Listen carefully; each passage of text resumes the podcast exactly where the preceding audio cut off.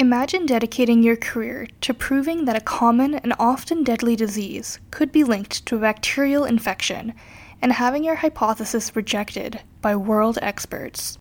Your experiments on animals meet a dead end, and you can't test your hypothesis in live human patients. So you decide to take matters into your own hands, the only way you know how, by infecting yourself and seeing what happens. The story of how Barry Marshall proved that infection with Helicobacter pylori causes peptic ulcer disease by ingesting a broth infused with the organism is one of medicine's most infamous causes of ingenuity. Thanks to Dr. Marshall and his colleague, Dr. Robert Warren, who won the 2005 Nobel Prize for their discovery, we now know that this plucky bacterium plays a role in many gastrointestinal ailments, ranging from chronic gastritis to gastric cancer. And when over half the world's population is chronically infected, understanding how H. pylori works, and more importantly, how to eradicate it, has important implications for public health. Today, our patient has H. pylori, and you are the doctor.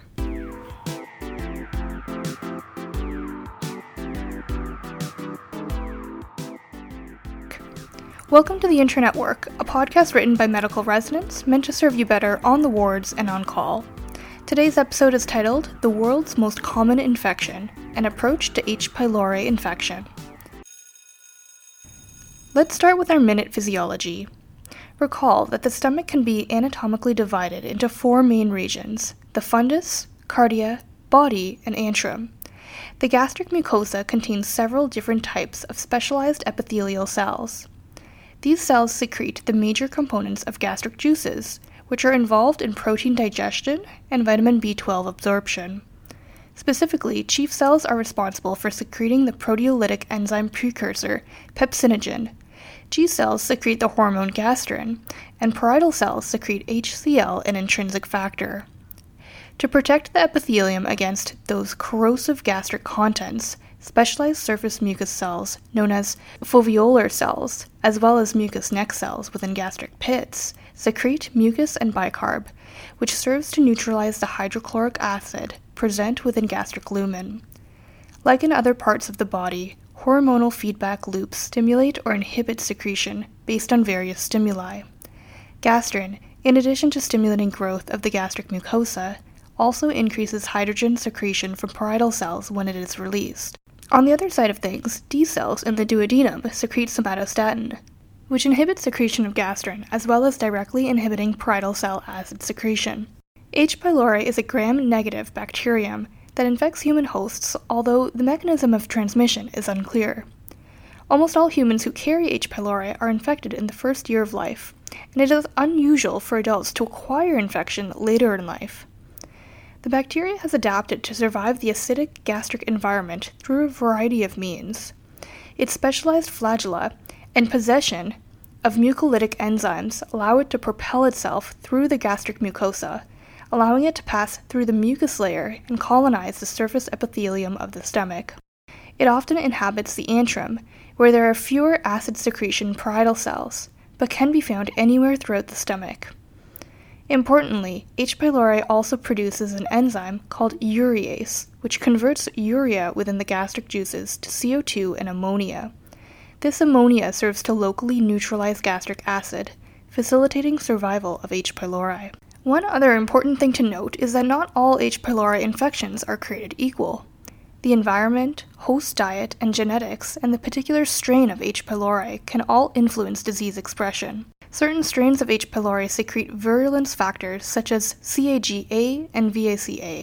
With chronic infections, these factors cause breakdown and increased permeability of gastric mucus and underlying epithelium, as well as local inflammation and apoptosis, through a variety of mechanisms leading to increased risk of ulcer formation. CAG-A producing strains of H. pylori have also been linked to higher frequency of premalignant and malignant gastric lesions. H. pylori is also hypothesized to inhibit somatostatin secretion from D cells in the gastric antrum, resulting in increased hydrogen ion secretion overall and fueling the vicious cycle.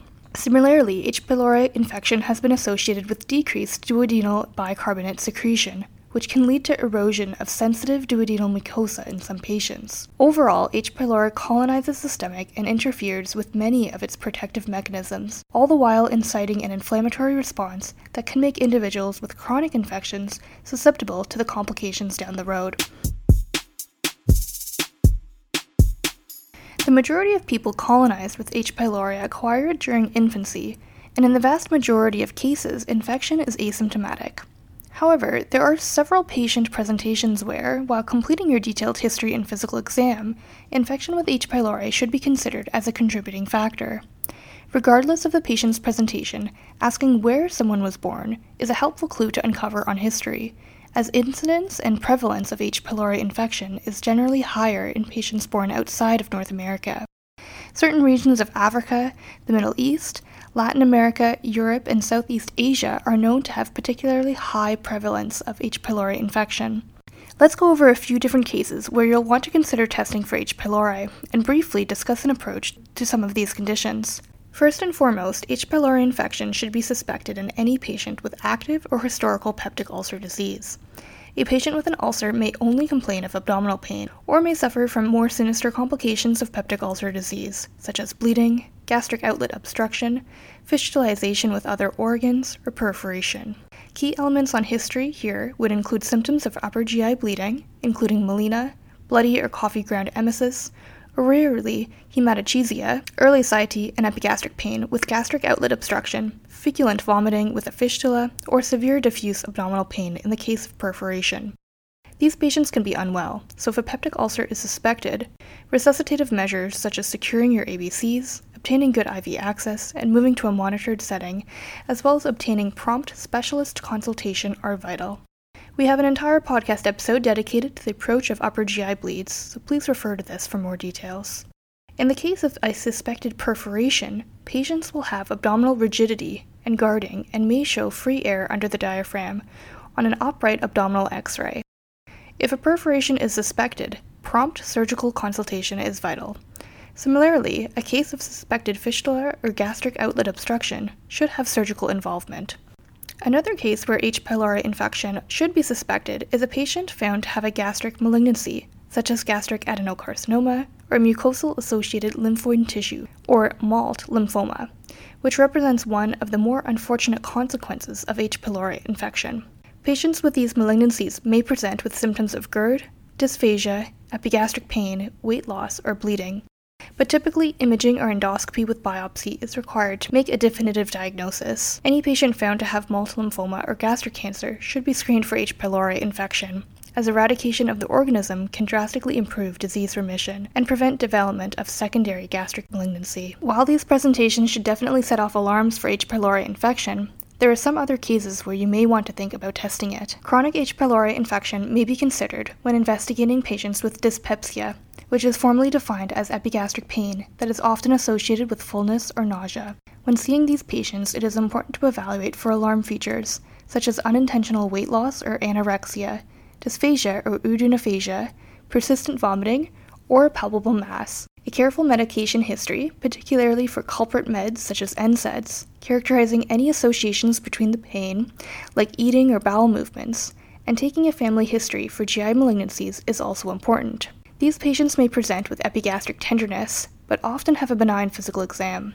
Investigating for H. pylori might be part of these patients' diagnostic evaluation, but it is important to note that eradication of H. pylori only helps about 30% of patients with dyspepsia. Similarly, while H. pylori is associated with acid hypersecretion, testing for it is not recommended in patients with GERD who do not have another indication for testing, such as chronic dyspepsia or peptic ulcer disease.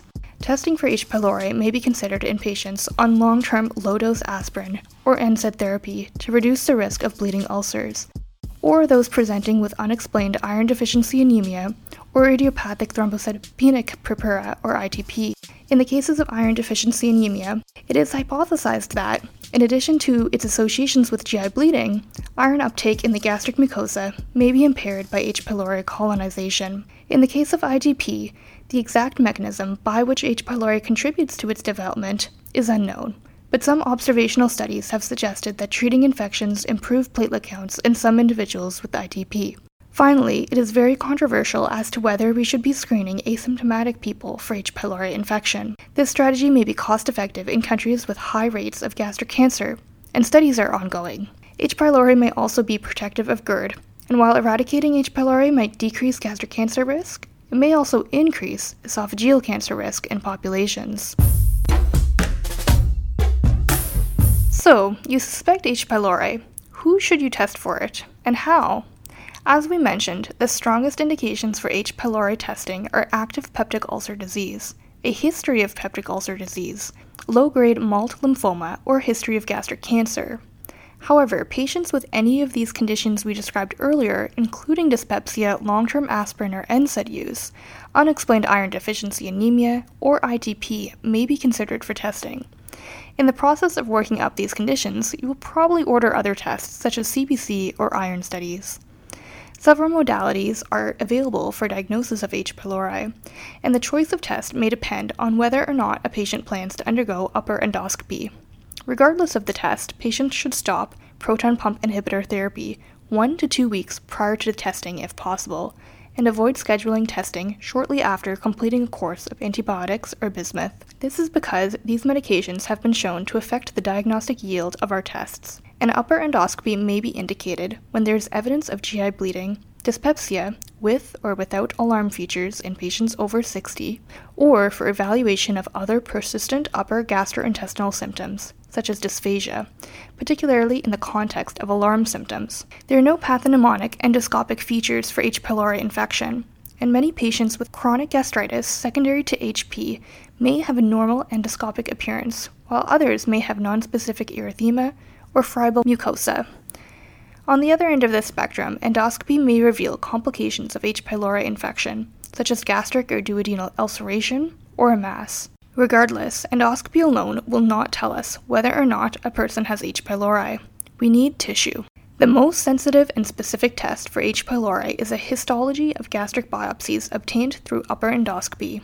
So, if a patient has an indication for a scope, then this is the preferred diagnostic modality. Of note, biopsies should be taken from multiple locations, but particularly the body and the antrum, as about 8% of patients can have localization to the antrum alone. In addition to histology, endoscopically obtained samples may be sent for rapid urease testing or bacterial culture where available. It is important to note that the sensitivity of histology may be reduced in patients with an actively bleeding ulcer or recent PPI bismuth, or antibiotic use. If a patient does not have an indication for undergoing an endoscopy or endoscopic investigation is not possible, there are non invasive testing modalities available. The choice of modality will depend on local resources, as they are not equally available throughout Canada. The urea breath test takes advantage of H. pylori's intrinsic urease activity. In this test, patients take in urea with a labeled carbon isotope by mouth. If H. pylori is present, the urea is cleaved and the labeled CO2 is absorbed into the bloodstream. It travels to the lungs and is exhaled and detected by a monitor. The test has between 95 to 100% specificity, so false positive rates are low. However, like a biopsy, sensitivity can be reduced by active GI bleeding or recent PPI,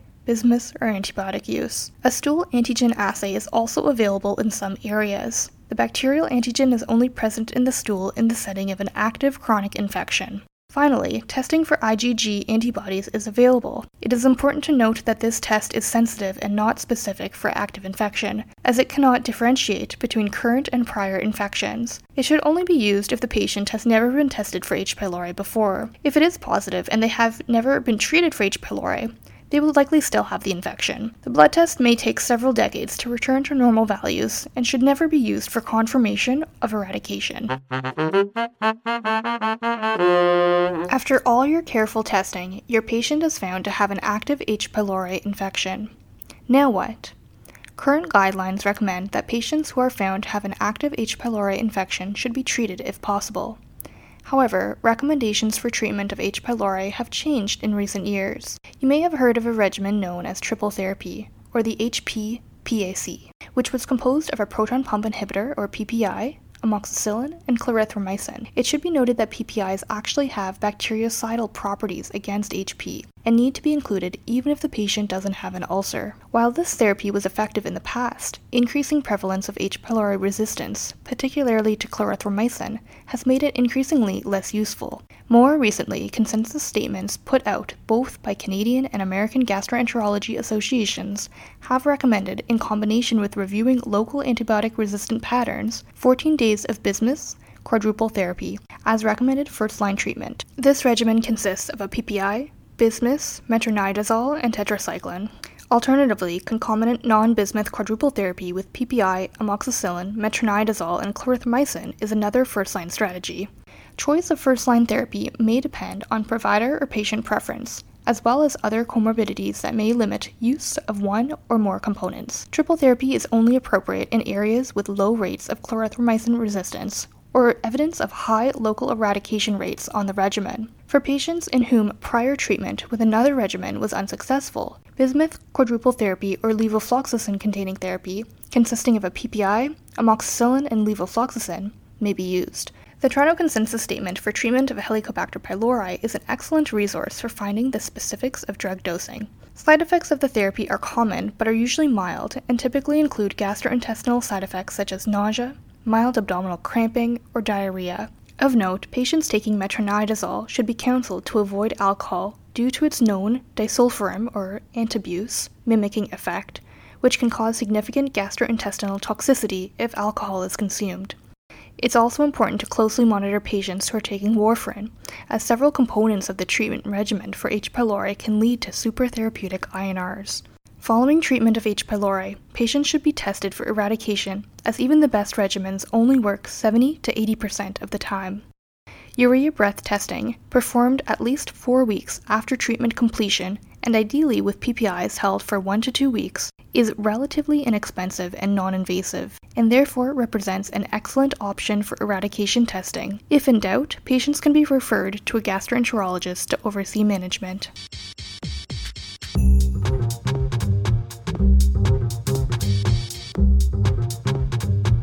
While H. pylori was only recognized about 30 years ago, peptic ulcer disease has been recorded in antiquity as far back as the 4th century BCE, where a description of surgery for a gastric ulcer was carved on a pillar of the temple of Asclepius and Amphidoros in Greece.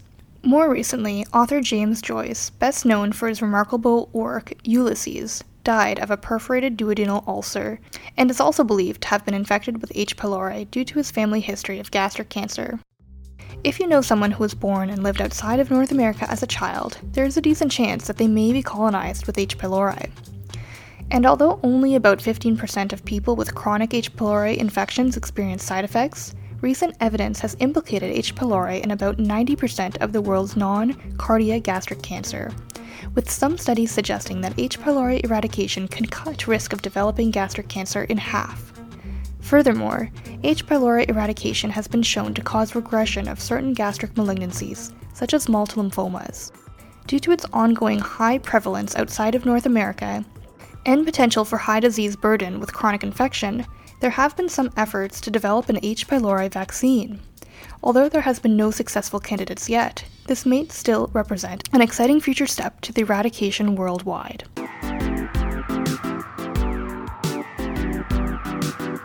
Thank you for listening to today's episode. This episode was written by Sama Anvari, internal medicine resident, and reviewed by Dr. Eric Greenwald, gastroenterologist, and Dr. John Neary, general internal medicine.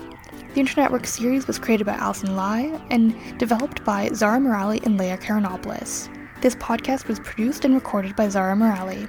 Theme song by Laxman Savantha Mohan. Please check out our associated infographic at theinternetwork.com. Thanks for tuning in and we hope to see you again soon.